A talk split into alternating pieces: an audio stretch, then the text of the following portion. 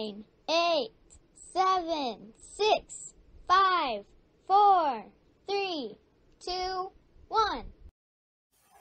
I pledge allegiance to the flag of the United States of America and to the republic for which it stands, one nation, under God, indivisible, with liberty and justice for all.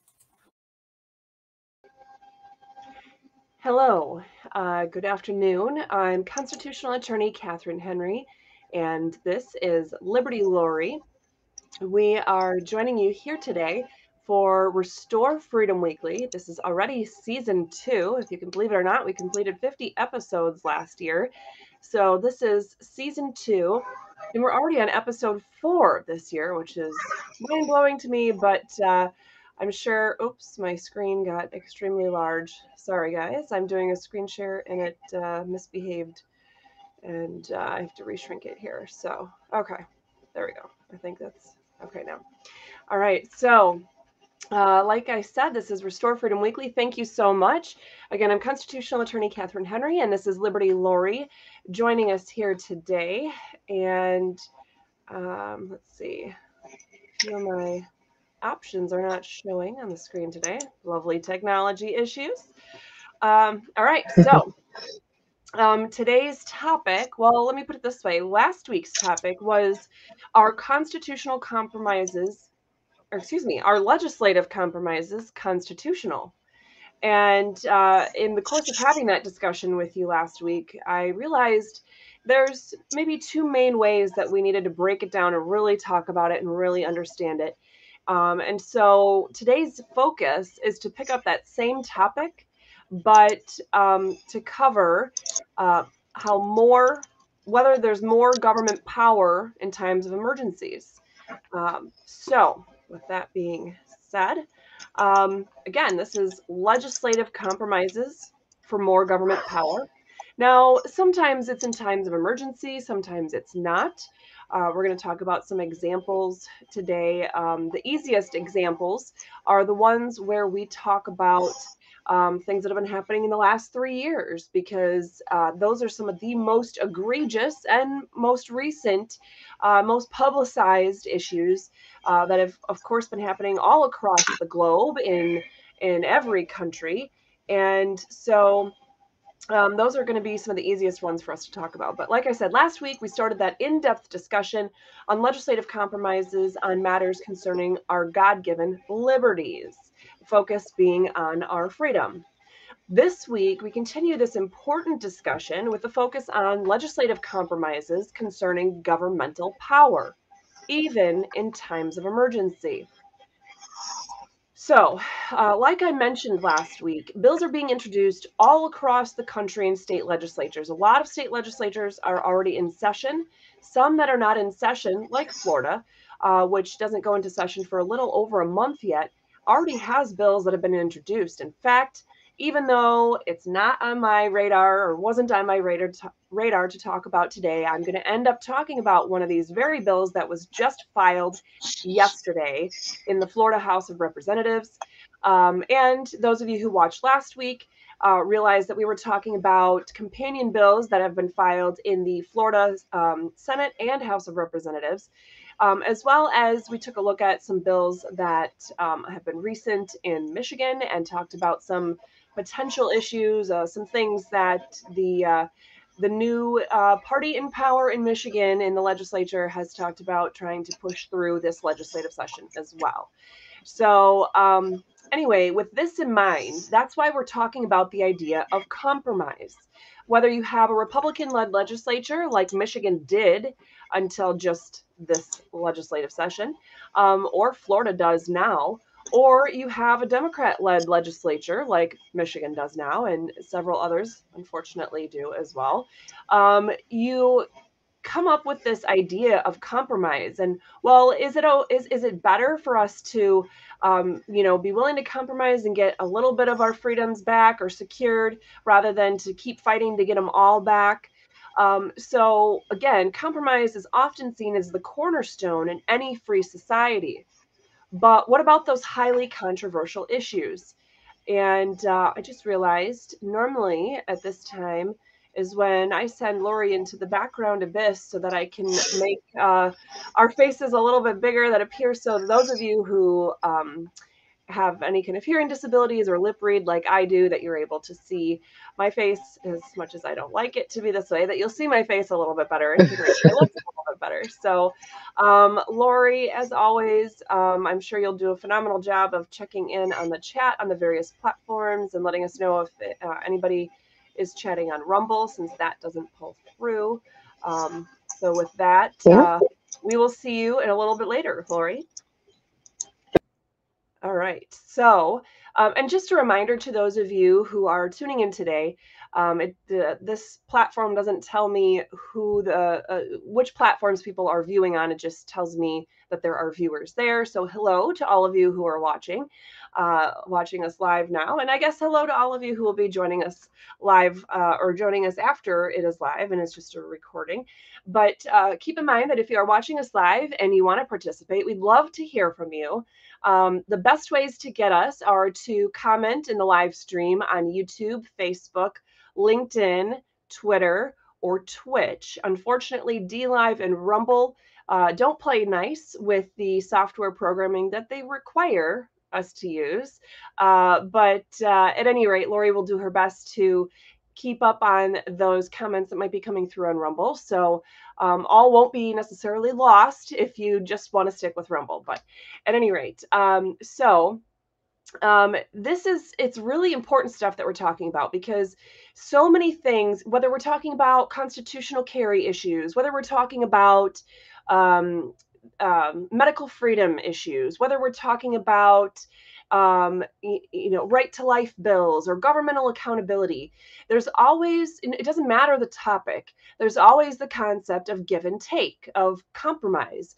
And I say this coming from the position of having been a mediator before I was even an attorney and having successfully uh, mediated thousands of cases in um, different states in this country and on a variety of issues and i so i'm coming from the perspective of although i can be a fierce advocate and you know um, a fighter in the courtroom when i need to be i also come from the perspective that you know there are times where we just need to work together and we need to compromise. We need to find a solution a middle ground that will help us get to uh, a better place for both parties. Is that always the case though especially when it comes to certain topics. Well last week we talked about how those you know when it comes to our god-given liberties no there's no compromise on those. Well what about powers? Okay so um again that's the focus for this week. Um, so the question every tuesday uh, at or before 10 a.m on um, twitter telegram truth social linkedin and youtube you are able to um, answer the true or false question of the week. And this question, of course, was when there's an unknown threat, such as what COVID 19 was at the beginning of 2020 for the United States, when there's an unknown threat, the government must be given additional powers to address the emergency. Um, and so that's true or false. And that question is still up. So please feel free to jump over, like I said, to Twitter, Telegram, Truth Social, YouTube, or LinkedIn and answer true or false to that question right now. The answer will be posted at 10 o'clock tonight. Uh, the the challenging one is um, Truth Social doesn't always play nice, and sometimes um, our own website WordPress doesn't play nice. But I guarantee you that the YouTube version is scheduled to answer you right at 10 o'clock on the dot. So, um, anyway, with that being said, I wanted to say hello to Donald, who is joining us on YouTube. And Donald says, Our state constitutions guarantee our freedoms. Inalienable, it reads. Um, in fact, just for a moment, I'm going to show that on here. So, um, exactly, that is, it's talking about our rights that are guaranteed, not given to us, but guaranteed to us by our constitutions. So, um, all right, so I wanted to focus on uh, some um, you know legislation that was created out of compromise. Okay, so what about? And sorry, I was expecting to put much more on this slide, and so the text is smaller than I uh, anticipated on, on it being. But at any rate, let's look at the Michigan legislature as an example to start with. So in the Michigan legislature, you have the 1976 Emergency Management Act and the 1945 Emergency Powers of Governor Act, and those uh, together are the two statutes that Governor Whitmer was citing in all of her executive orders uh, throughout um, 2020. And uh, of course, the 1945 Emergency Powers of Governor Act, or EPGA, was that was the statute that the Michigan Supreme Court declared unconstitutional after I had the great honor of arguing that it was unconstitutional in the Michigan Supreme Court in 2020. But those, both of those, uh, purport to give the governor power to issue executive orders to handle emergencies, specifically to handle emergencies. Um, so when, of course, the uh, Michigan Supreme Court in on uh, October 2nd, 2020 said no more.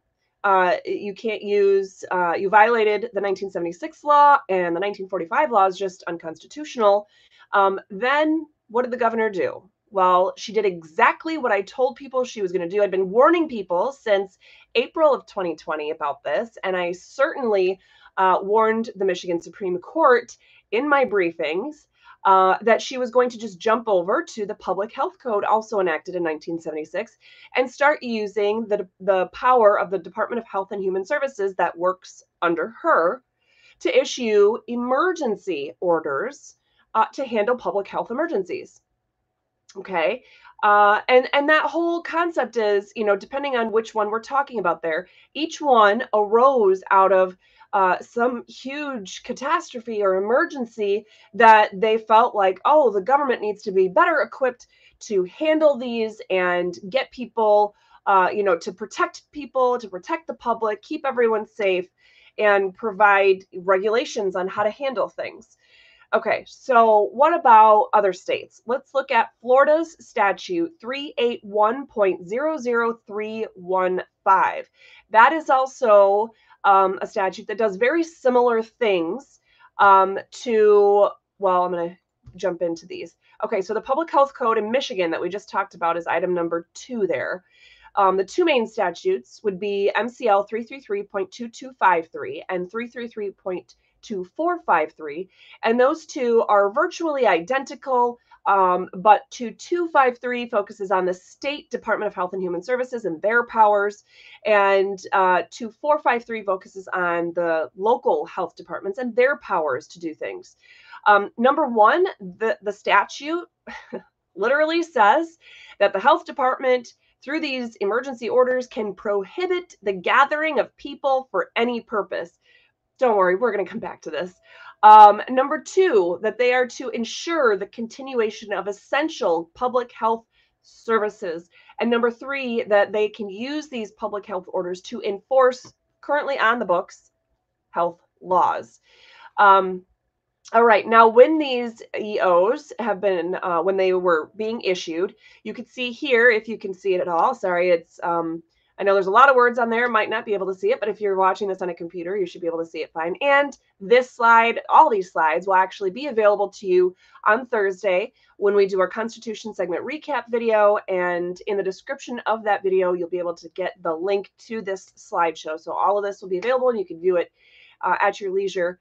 But this is an example of one of the Michigan Department of Health and Human Services EOs that the Director of Health and Human Services, who works under Governor Whitmer, uh, issued in October after the Supreme Court said that the executive orders issued under the under, other statute were null and void. So, what did he do? He goes and takes the content in basically its entirety from the original EOs the governor issued and reprinted them under this uh, public health code. And um, you can see here things like, well, a violation of this order, they're saying, is a misdemeanor uh, that you can get up to six months imprisonment and have a fine. You can also have civil penalties, and uh, including a thousand dollars for each violation or day that a violation continues. Of course, we had seen some big cases making it up to different appellate levels. Uh, we had Marlena's Bistro, we have um, uh, the Iron Pig restaurant, and some other uh, wildly uh, popular uh, cases that were talking about these very civil fines and other things where you know restaurant owners kept their businesses open anyway in violation of these orders. Um, at any rate um, so that is that is uh, their mechanism of enforcing it. So it's not just hey here's an executive order or an emergency order but they're saying it's a crime that you can go to jail if you don't follow these orders. Now those of you in florida um, by and large were a lot luckier than those of us who were in michigan during this time because you didn't have the egregious level of tyrannical over overreach by the government in in these regards. Um, something I want to point out to you before we go into the discussion is if you're thinking, well, all these things have been changed, or I know there's been bills, and you know a lot of stuff has is has you know everything's been changed. It's different now. Well, in some respects, you're right. So if you want to look at, for example, Michigan statute 333.2253, it is now amended as of December, like last month, December. So, is it great? Does it say the governor or the, um, the health department can no longer do this? That they can no longer issue these orders? That they can no longer? Again, let's go back to what what it says they could do. Uh, that did, did the legislature, which was Republican led until that point, did they make sure that in changing this law, that it no longer tries to say uh, that the MDHHS can prohibit the gathering of people for any purpose. I mean, come on, that is blatantly unconstitutional. Um, at any rate, let's see. What did they do? Oh no, they left all the bad parts in, but they account for what they call Linda. Linda, according to the statute, means loved individuals needed need dedication dedicated attention. I can't even talk today loved individuals need dedicated attention. So, what they're trying to do is that after 30 days of having one of these EOs in place by MDHHS, then you might have some uh, additional protections, you know, for people in nursing homes or things, uh, uh, places of that nature, uh, to make sure that you know loved ones are able to have access to them and provide care for them.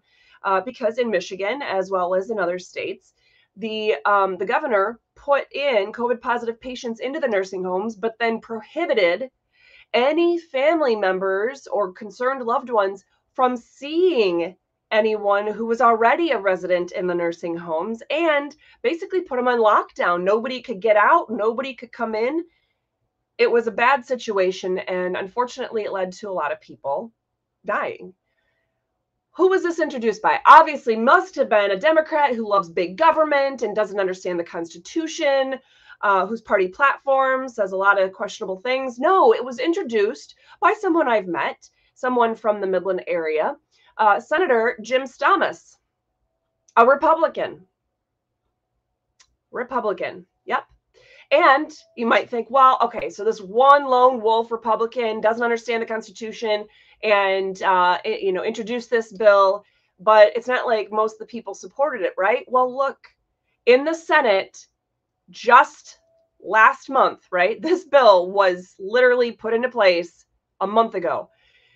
In the senate 33 people voted yes. Zero voted no. Five were excused zero were not voting. So of all the people that voted 100% of state senators in Michigan voted for this crap. What about the state house in Michigan on this bill? Again, just last month, 93 voted yes on this bill. Only four, which I will say uh, Steve Carra was one of them. I can't remember who the other three are off the top of my head, but he was one of them, and uh, he was someone that I've I've known at least tangentially known of for um, several years now. Uh, but he was a new a new state rep.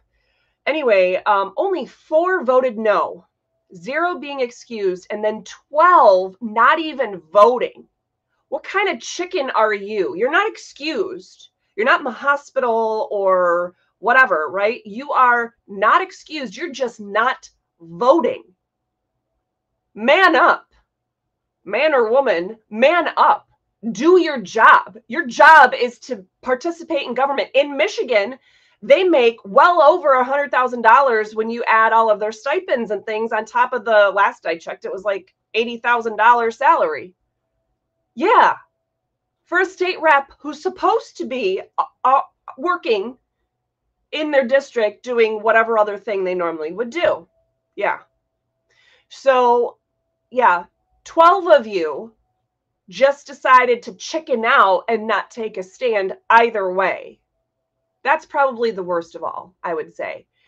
Um, so it was such a obviously, though, I must be misunderstanding this bill, right? I mean, a Republican introduced it, and um, look at how many people, I mean, 100% of people voting in the Senate voted for it, and the vast majority of people voting in the House voted for it. So clearly, it's such a it's there's really a good bill, right? This compromise must have been really good, um, so much so that you know Governor Whitmer, who hates everything freedom, obviously wouldn't sign something like this, right?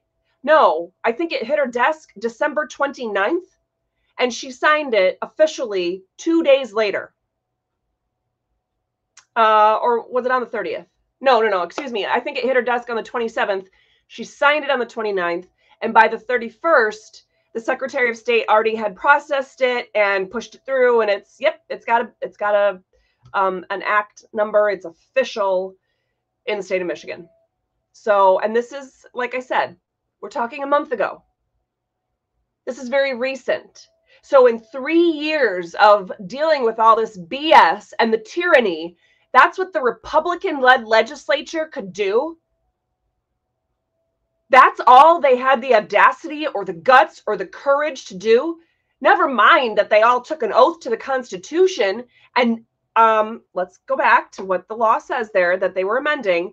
This law still says the Michigan Health Department can prohibit the gathering of people for any purpose.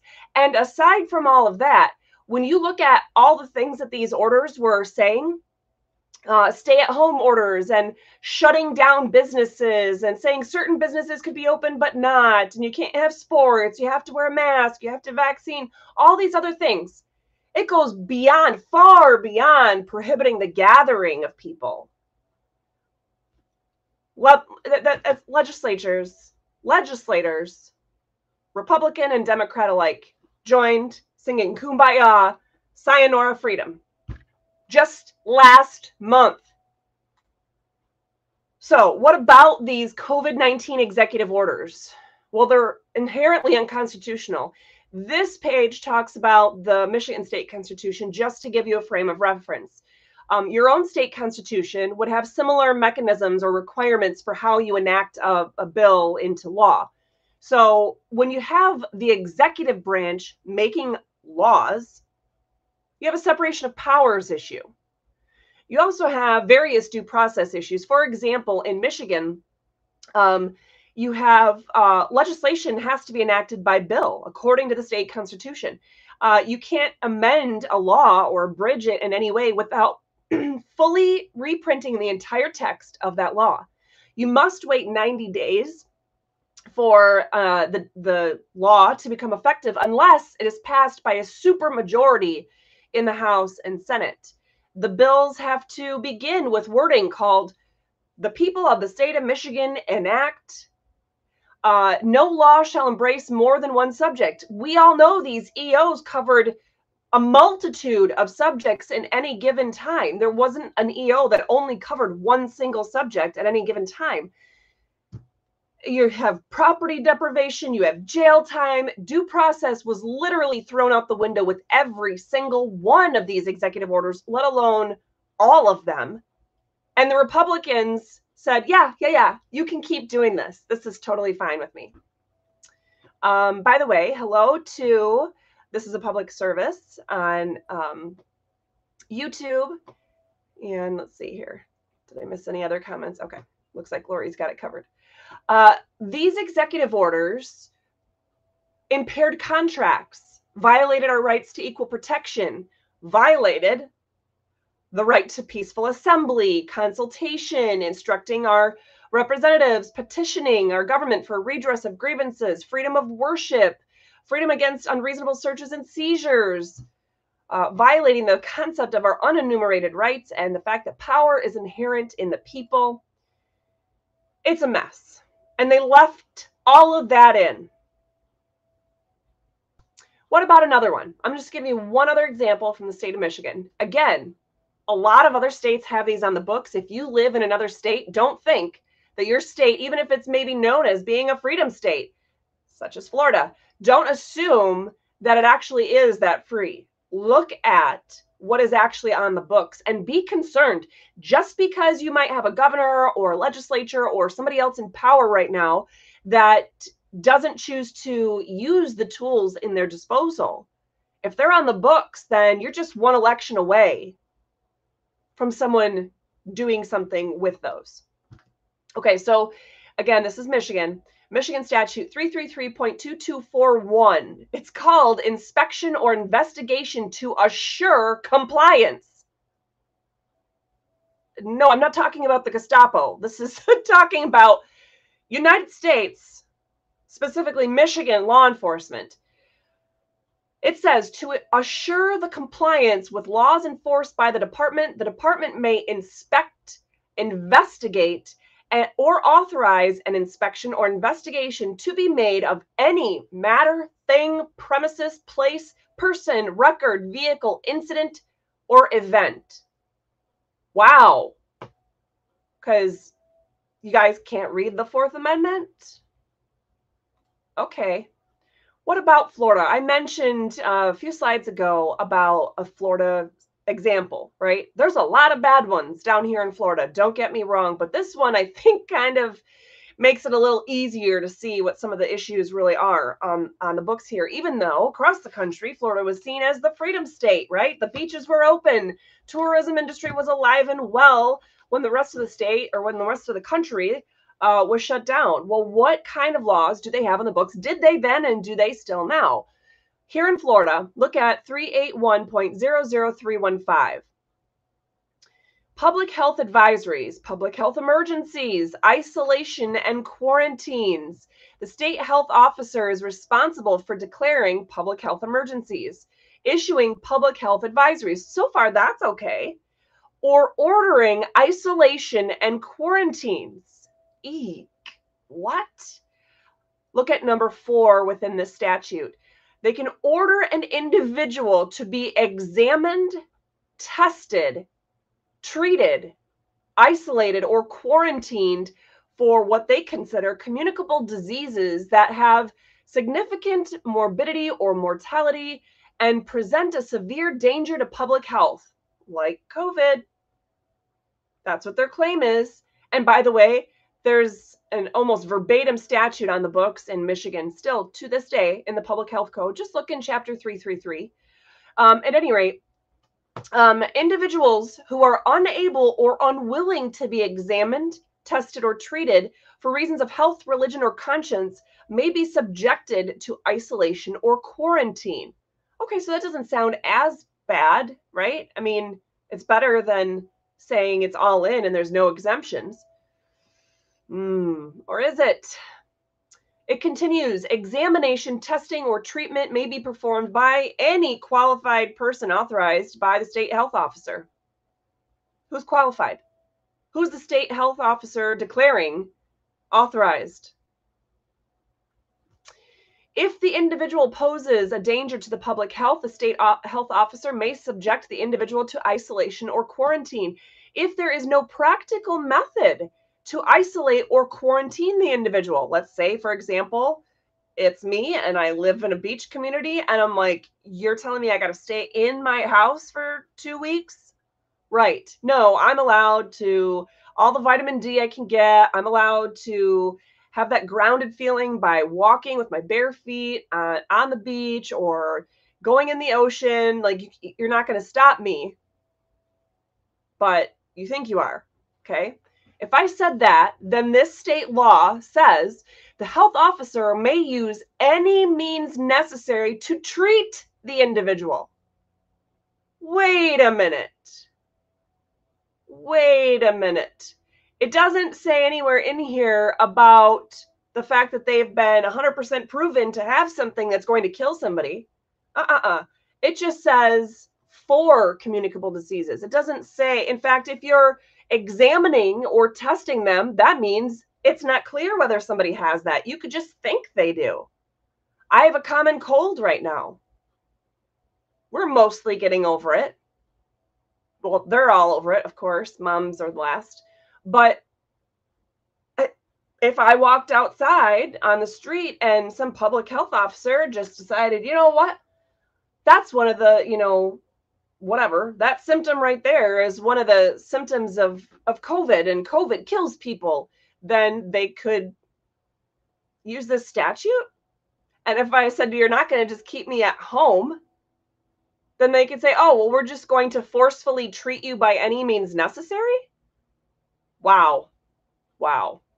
I'm going to take a second and uh, check in with our um, people commenting on social media uh, let's see. Uh, we do have somebody who says uh, that she doesn't trust anything with the government anymore. And she honestly doesn't even know if there's a point in voting. And I would say, don't let them win. Is voting corrupt? Yes. Are they doing a lot with it that undermines the integrity of the elections? Yes. But should you stop voting? No. You shouldn't stop. Make sure your vote counts. Make sure you are there at the polls every election. Uh, if you're in Michigan, well, I think they just recently changed the ones. But anyway, there was there's always been the May elections, the August elections, the November elections. Make sure you show up to every general and every primary election and you cast your ballot. Even if it's just local races on your ticket or it's millages, make sure you're informed and voting at every election. Don't let them win. That's that's that's making it too easy on them. We're not going to go down without a fight. All right. So, let's see here. Um Okay. So, wanted to make sure there was nothing else question-wise or whatever I needed to address.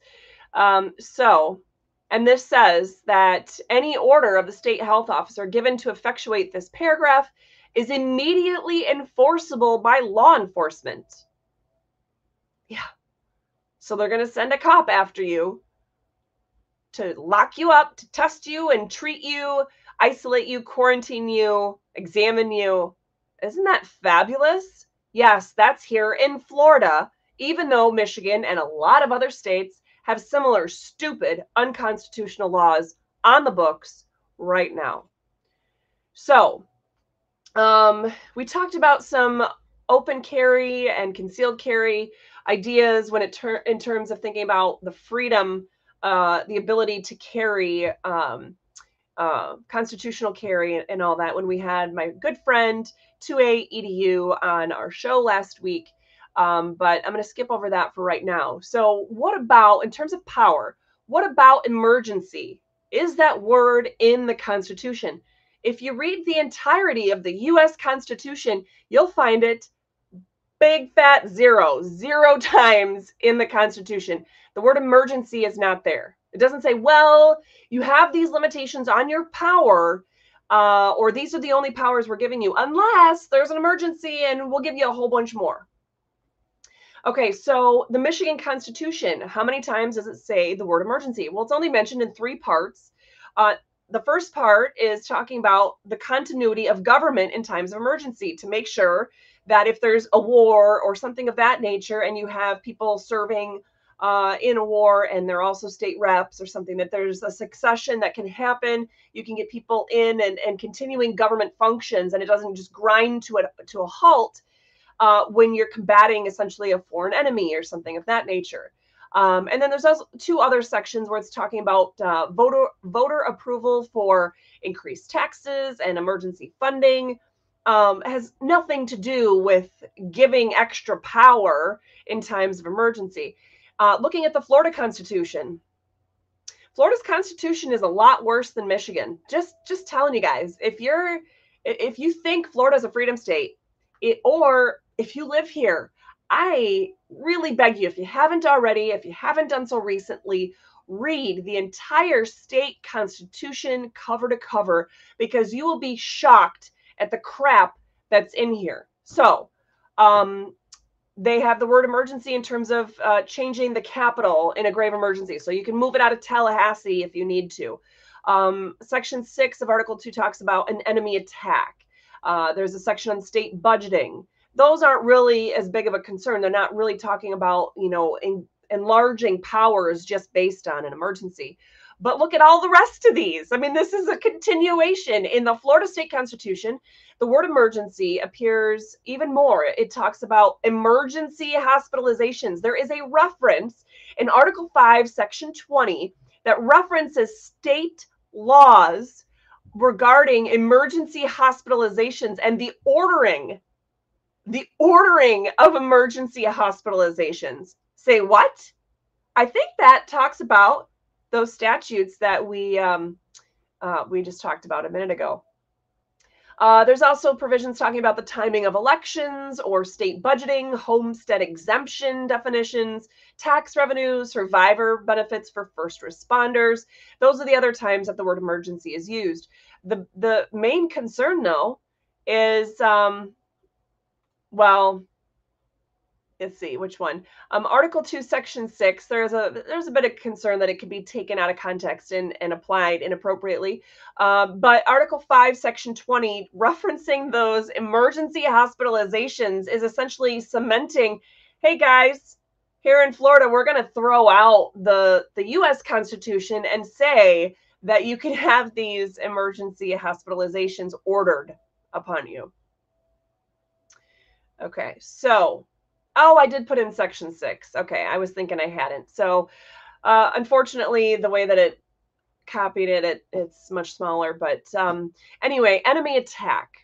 In periods of emergency, this is the Florida State Constitution. In periods of emergency resulting from enemy attack, the legislature shall have the power to provide for prompt and temporary succession to the powers and duties of all public officers, the incumbents of which may become unavailable to execute the functions of their offices. So basically, again, if you're if you're talking about an enemy attack and you have people who are serving in the armed forces and they're also in the House uh, of Representatives or Senate here in the state of Florida, same thing like with Michigan.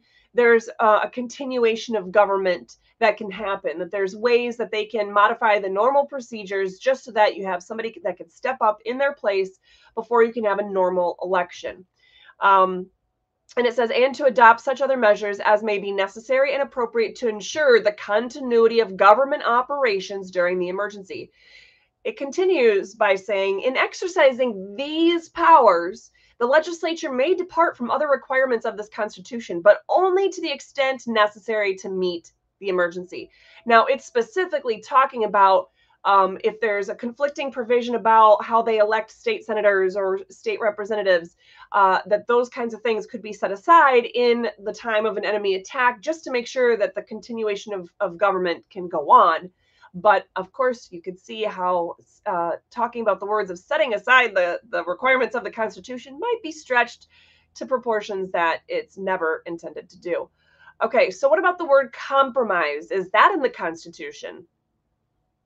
It's not in the Constitution. The word compromise is nowhere in the US, Michigan, or Florida constitutions.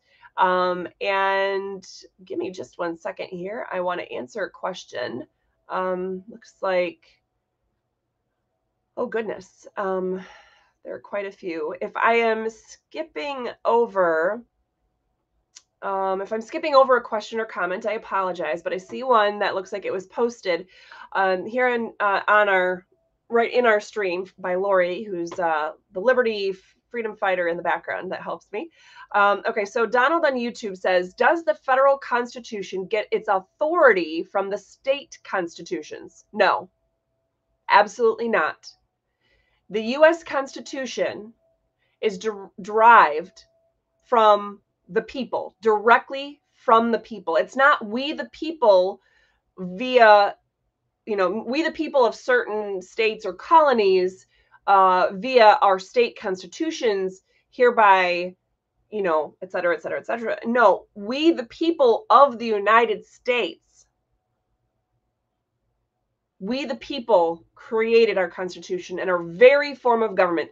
The US Constitution is the supreme law of the land. So, state constitutions, if there's any part of the state constitutions that violate the US Constitution, then those state constitutional provisions are invalid. They're void on their face. You don't have to wait for a court or somebody in a robe to tell you that. It's just unconstitutional, period. The US Constitution created that very form of government and that initial setup and structure for protecting our liberties. And the state constitutions have to follow and play within the, the rules set out by the US Constitution.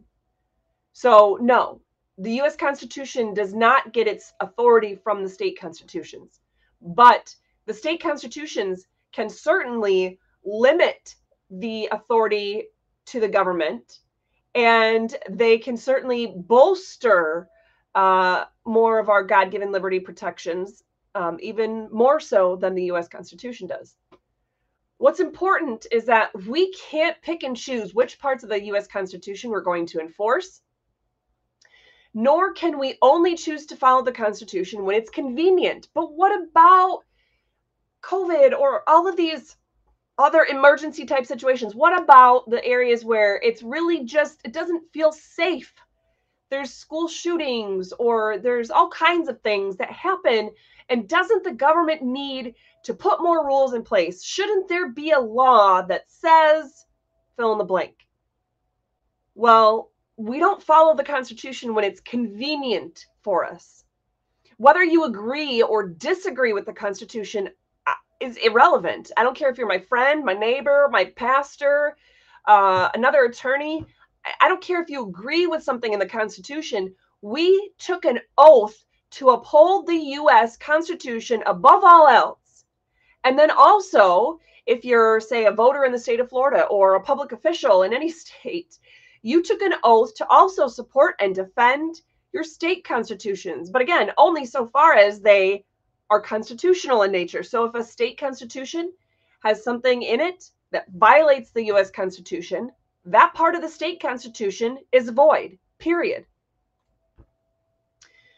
we need to remember, like I said, we get our rights from God, not the government. Our rights are to be exercised unabridged, uninfringed, unviolated, undenied, undeprived, unabused, and unusurped. So, at the very least, this means that I get to utilize my God given liberties without first seeking permission from any government entity. It is only if, in the exercise of my rights, that I begin impeding upon the exercise of your rights that the government may step in. That's where their power or authority would come into play. But we need to remember when thinking about the government's power or authority that their main purpose and responsibility is to protect our God given liberties. I don't care if you tell me, well, there's separation of church and state, or I don't believe in God. I don't care what you believe. What matters is that let's back up. We get our rights from God, not the government. That is recognized in the U.S. Constitution preamble, in the Michigan and Florida state constitutions preamble, in the Declaration of Independence, in the U.S. Constitution Ninth Amendment, in Michigan Constitution Article 1, Section 23, in the Florida State Constitution Article 1, Section 1, and Section 2. So let's go back. Remember, the words separation of church and state are nowhere in the Constitution. Read the Constitution for itself. Government has no rights. Let's remember that as well. Government has no rights. And we, the people, created our Constitution and our very form of government.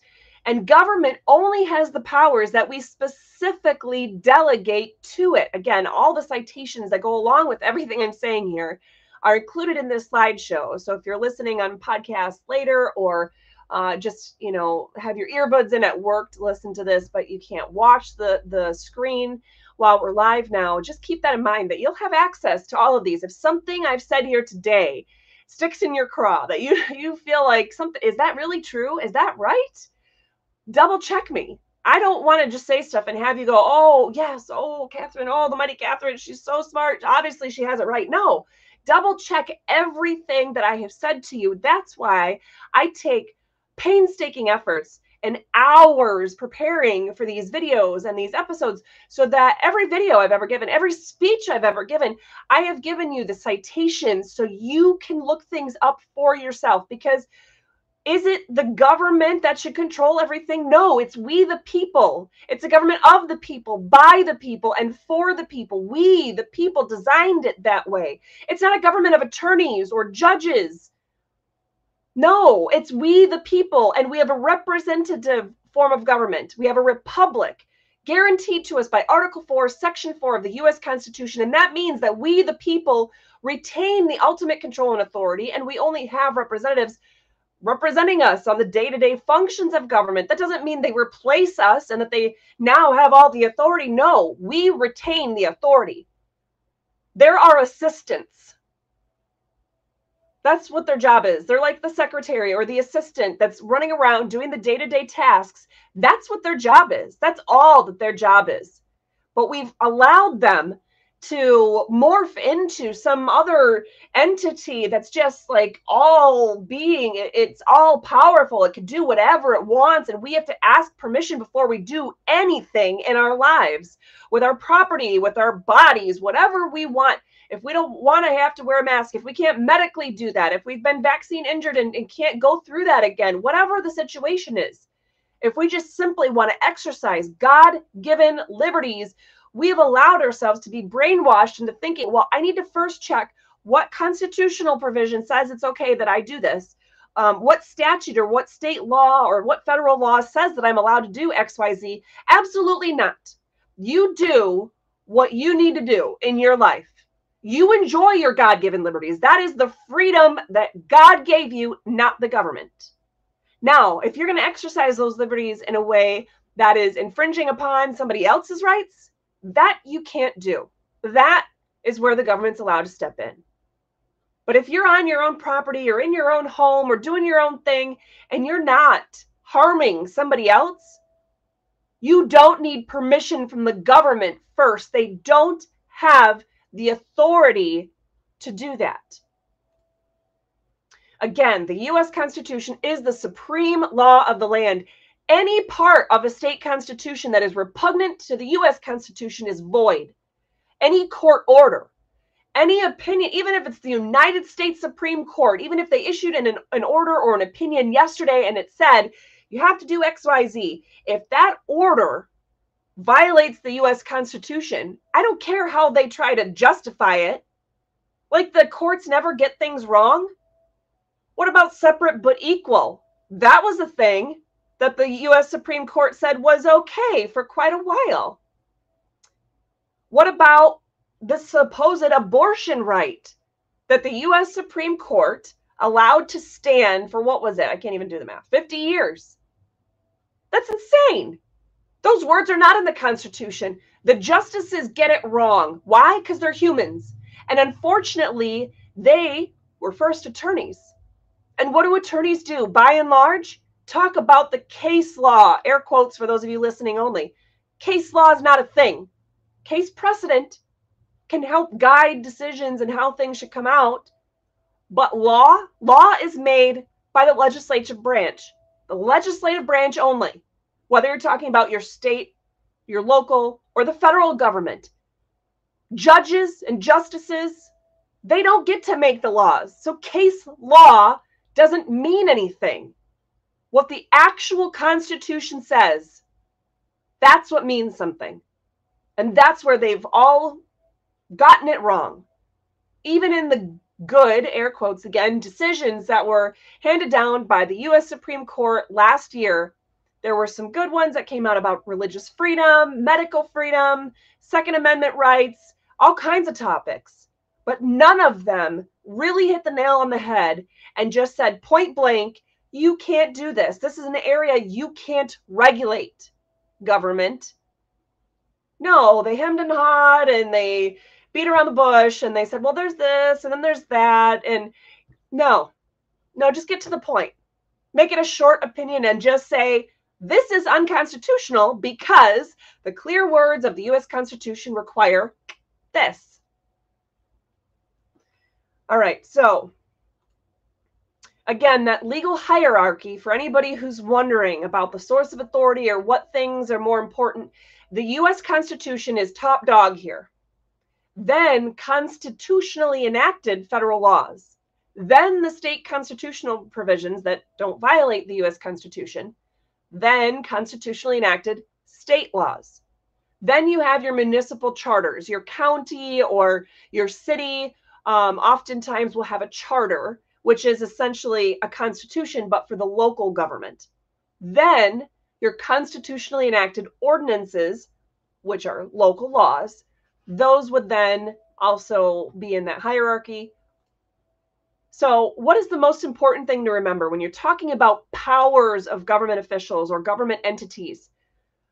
Well, all government officials are required to take the oath of office to support and defend the U.S and state constitutions if they're in a state or local position.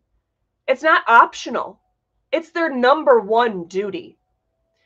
And I guess I didn't realize that I left it in here, but I left the video of my speech in here from um, just this month when I spoke to my legislative delegation and talked to them about what the oath is and what it is not.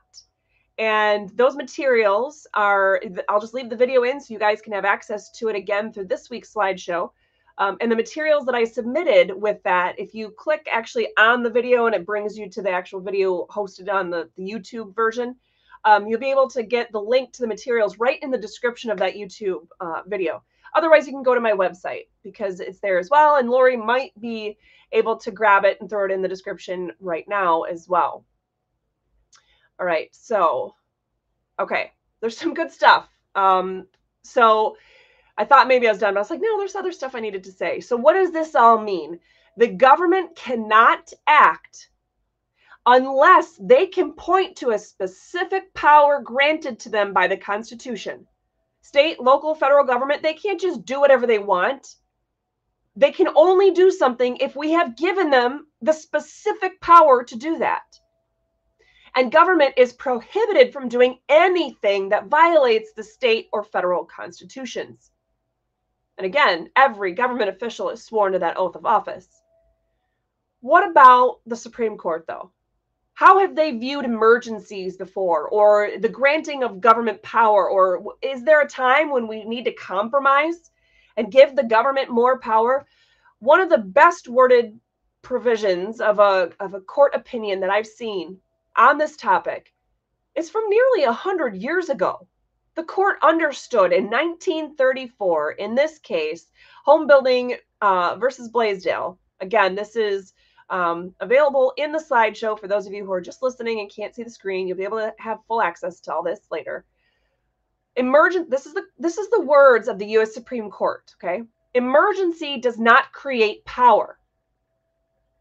Emergency does not increase granted power or remove or diminish the restrictions placed upon power granted or reserved. The Constitution was adopted in, the, in a period of grave emergency. Its grants of power to the federal government and its limitations of the power of the states were determined in light of emergency and they are not altered by emergency. I think that says it pretty dang clear. Emergency doesn't change anything. And if an emergency is not going to change whether you have more power all of a sudden as a government official or not, then clearly there's no other case that's non emergent that would somehow give you more power. You're limited. All right. If you think everything I have said sounds too good to be true, I'm going to ask you read the Constitution for yourself, the U.S. Constitution. Read every single word of it. Then read your state constitution for yourself, every single word of it. When you're done with that, read them again, please, and again. Is it really dry reading? Yeah, yeah. Is it a lot of pages? Yeah, it can be.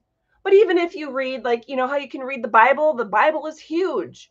But you can do it on a, you know, by, read the Bible every day for in a whole year plans or whatever. You can do that with your state and, and US constitutions. Just read one article every day or, or one section every day.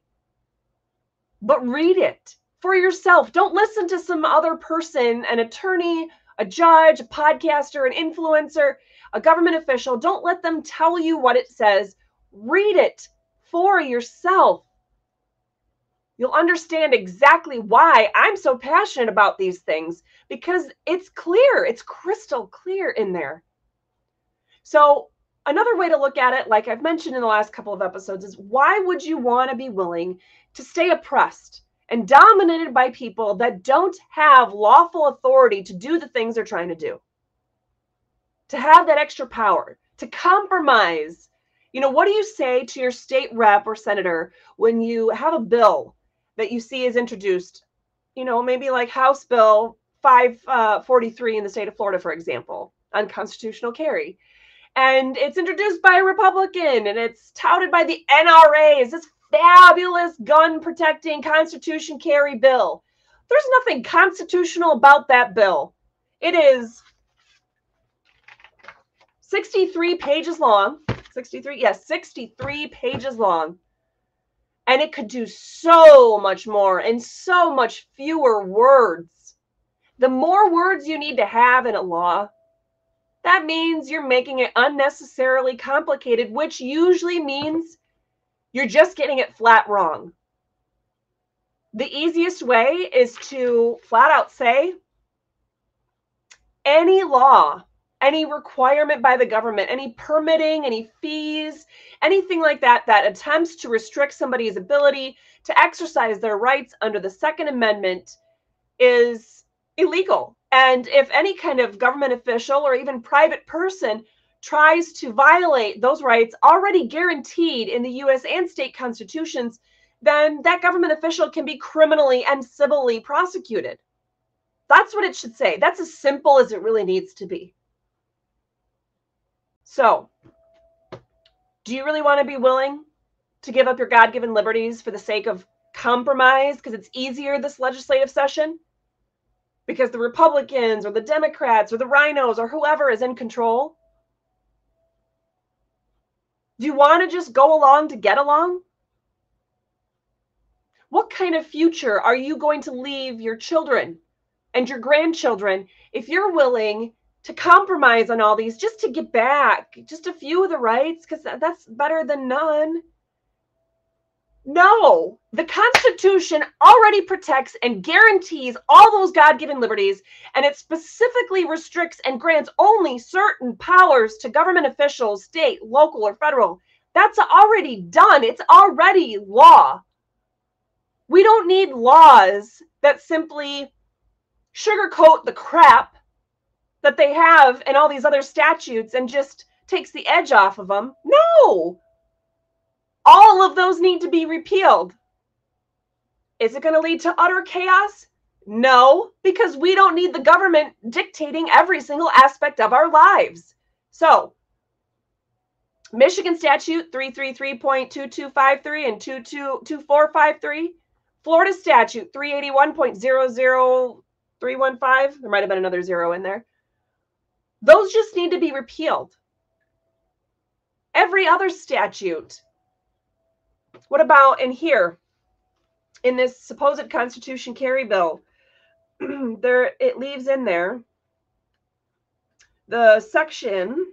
That, This is, I'm going to read it to you so you know verbatim what we're talking about. And I do plan on doing another short video um, just specifically about this. But um, I wanted to point this out to you just to give you that example of what we're talking about. Um, okay, so open carrying of weapons. This is Florida Statute 790.053. This is what the Republicans and the NRA are fighting supposedly so hard to get to secure our constitutional carry rights. except as otherwise provided by law, it is unlawful for any person to openly carry on or about his or her person any firearm or electric weapon or device. Wow. It's still supposedly illegal to open carry in the supposed constitutional carry bill. Hmm. And let's see, what did I see? Somewhere in here that it's um it's punishable as a felony if you are carrying. I can't see it right now. Can't see it. Um, but it's somewhere in there. It's a 63 page bill. Go ahead and print off House Bill 543, just filed yesterday in the state of Florida. There's supposedly going to be a committee hearing in Tallahassee next week on uh, February 7th from, I think it might be 4 to 6 p.m. Uh, make sure to go to that. In fact, that might be our entire show next week. I might just go live from the committee hearing. We got to make sure that we get enough information about it, details, where it is. And keep in mind, that is a four hour trip for me one way. So it'll be eight hours of driving that day. Um, but that's probably what next week's show is going to be all about. But before I get ahead of myself, so last week, the true or false question was constitutionally protected God given liberties can never be compromised in state or local legislation. Never. The answer was true. Absolutely true. While compromise may be good for many topics in legislation, there must be no compromise on bills to defend our God given liberties. These rights are to be exercised unabridged, uninfringed, unviolated, undenied, undeprived, unabused, and unusurped. And all legislators took an oath to defend the Constitution and those God given rights protected therein. So, what about this week's true or false? When there's an unknown threat, the government must be given additional powers to address the emergency. I didn't answer that one point blank for you because I'm hoping by now you guys know what that answer really is. Make sure if you want more information on this that you check back tomorrow for our posts on all of our social media platforms, Truth Social, Twitter, Telegram, Facebook, YouTube, LinkedIn. I don't remember if there's any other ones. Um, uh, Pinterest, Instagram that you check back tomorrow on any one of those platforms to see what our Wednesday Way to Get Involved challenge will be. That you check back again on Thursday when we're going to have that 10 minute or less video recapping all that we've talked about today, as well as providing you the link to this very slideshow we shared with you today. And of course, we'll share with you the freedom fighting tools on Friday. On Saturday, we also share with you the Restore Freedom goodie of the week that we sell to you at cost if it's an item or if it's uh, focused on a certain donation, such as keeping this Restore Freedom weekly uh, podcast going, for example. Um, then uh, that we feature one of those items or things each week, and we encourage you to uh, take us up on that. I mean, shoot, these pop sockets alone are awesome. I use mine every day and it tells people everywhere I go more freedom, less government, restore freedom. I mean, how could it get much better than that? And we just sell it to you at cost. I want to say with postal fees going up, it's now like $11 for us to, um, you know, it's like they were seven bucks maybe, and then it costs us eleven, you know, another another four dollars to mail it, so it's eleven dollars from to send it to you. It's it's cheaper than what you can buy a pop socket in the store, and yes, these are official, actual brand pop socket pop sockets. Anyway, please check all those things out, um, and I am going to have. Um, let's see. We'll bring Lori back in. Maybe. Nope. I hit the wrong buttons. Give me a second, guys. I'm gonna. All right. So, um, Lori, were there any there, comments I missed? There was one. I was you were on a roll, and it was a little bit different. They were talking about also on uh, YouTube was talking about eminent domain, and um, his experiences is that they're using eminent domain to turn around and give it to oh, where did it go to eminent domain for development so de- they're giving property to development developers. I'm trying to find his wording because it's better. I mean, that's their excuse. Yeah, there's a lot of things that um, government is doing, but there's, in terms of eminent domain, you know, it's a hard one because, in general, the concept can make sense. We can't survive as a community, as a state, as a country, if we don't have proper infrastructure. If we can't get around from point A to point B inside of our own country, then certainly we're not going to be able to move goods and services the way that we need to um, or people goods and services the way that we need to in order to provide for a common national defense, to be able to um, just feed the public or you know provide much needed medical supplies or things like that. So you have to be able to have you know the interstate system and U.S. highways and um, dare I say you know internet and other um, ways of of communicating and or transporting goods, services, or people and so eminent domain is useful if the government simply has no other options to easiest example if there needs to be an interstate or the interstate needs to become larger because it's now has too much you know too much traffic. Could you imagine if interstates going in and out of atlanta georgia or chicago illinois or orlando florida were two lane roads I mean, we would be saying, uh, no, you guys need to fix this because you would never get through. In fact, uh, I might be going to the other side of Orlando yet this afternoon to talk to a state senator about these uh, supposedly constitutional carry bills. And uh, I'm really not looking forward to driving through Orlando. But I am grateful for the fact that that interstate has expanded greatly since I grew up here. I used to even when I graduated from high school and I uh, was living in um, I was living in Orlando at that time during the summer uh, between high school and college with my mom, and I was driving north uh, to the Maitland Longwood area on I 4 every day for a job that I had that summer. And even then, traffic was a nightmare. And it's exponentially worse now, but they have updated the freeway significantly and offered more lanes. I mean, it's it's pretty scary actually. Like I I white knuckle it sometimes driving around there because there's just so much and you could miss a sign or miss your turn or whatever. So at any rate, when it comes to eminent domain, there can be beneficial uses if the government can can provide for common, you know, transportation, for example, uh, for the people in no other way. But to just sell you know acquire land from people un, unwittingly and and then turn it around and, and give it to developers uh, shopping malls or apartment whatever. No that's not no that's not okay. So at any rate um, just another example of how uh, the government has abused and far surpassed its lawful and constitutional authority um, for sure. So um, Okay, so um, Lori, I am just seeing that you commented that you've been booted, booted from the streaming software, but I'm like, I see you right there. So okay. yeah, it wasn't letting me back in for a little bit, and then it finally did. So I just wanted if if you caught that I was out, that you would understand I was still around. The it delay? wasn't an internet thing; it just crashed me completely. Um, the DeLand City Council will hear that on Monday. Uh, I want to know what that is. That that was a, uh, when you were talking about your video in your speech, I believe.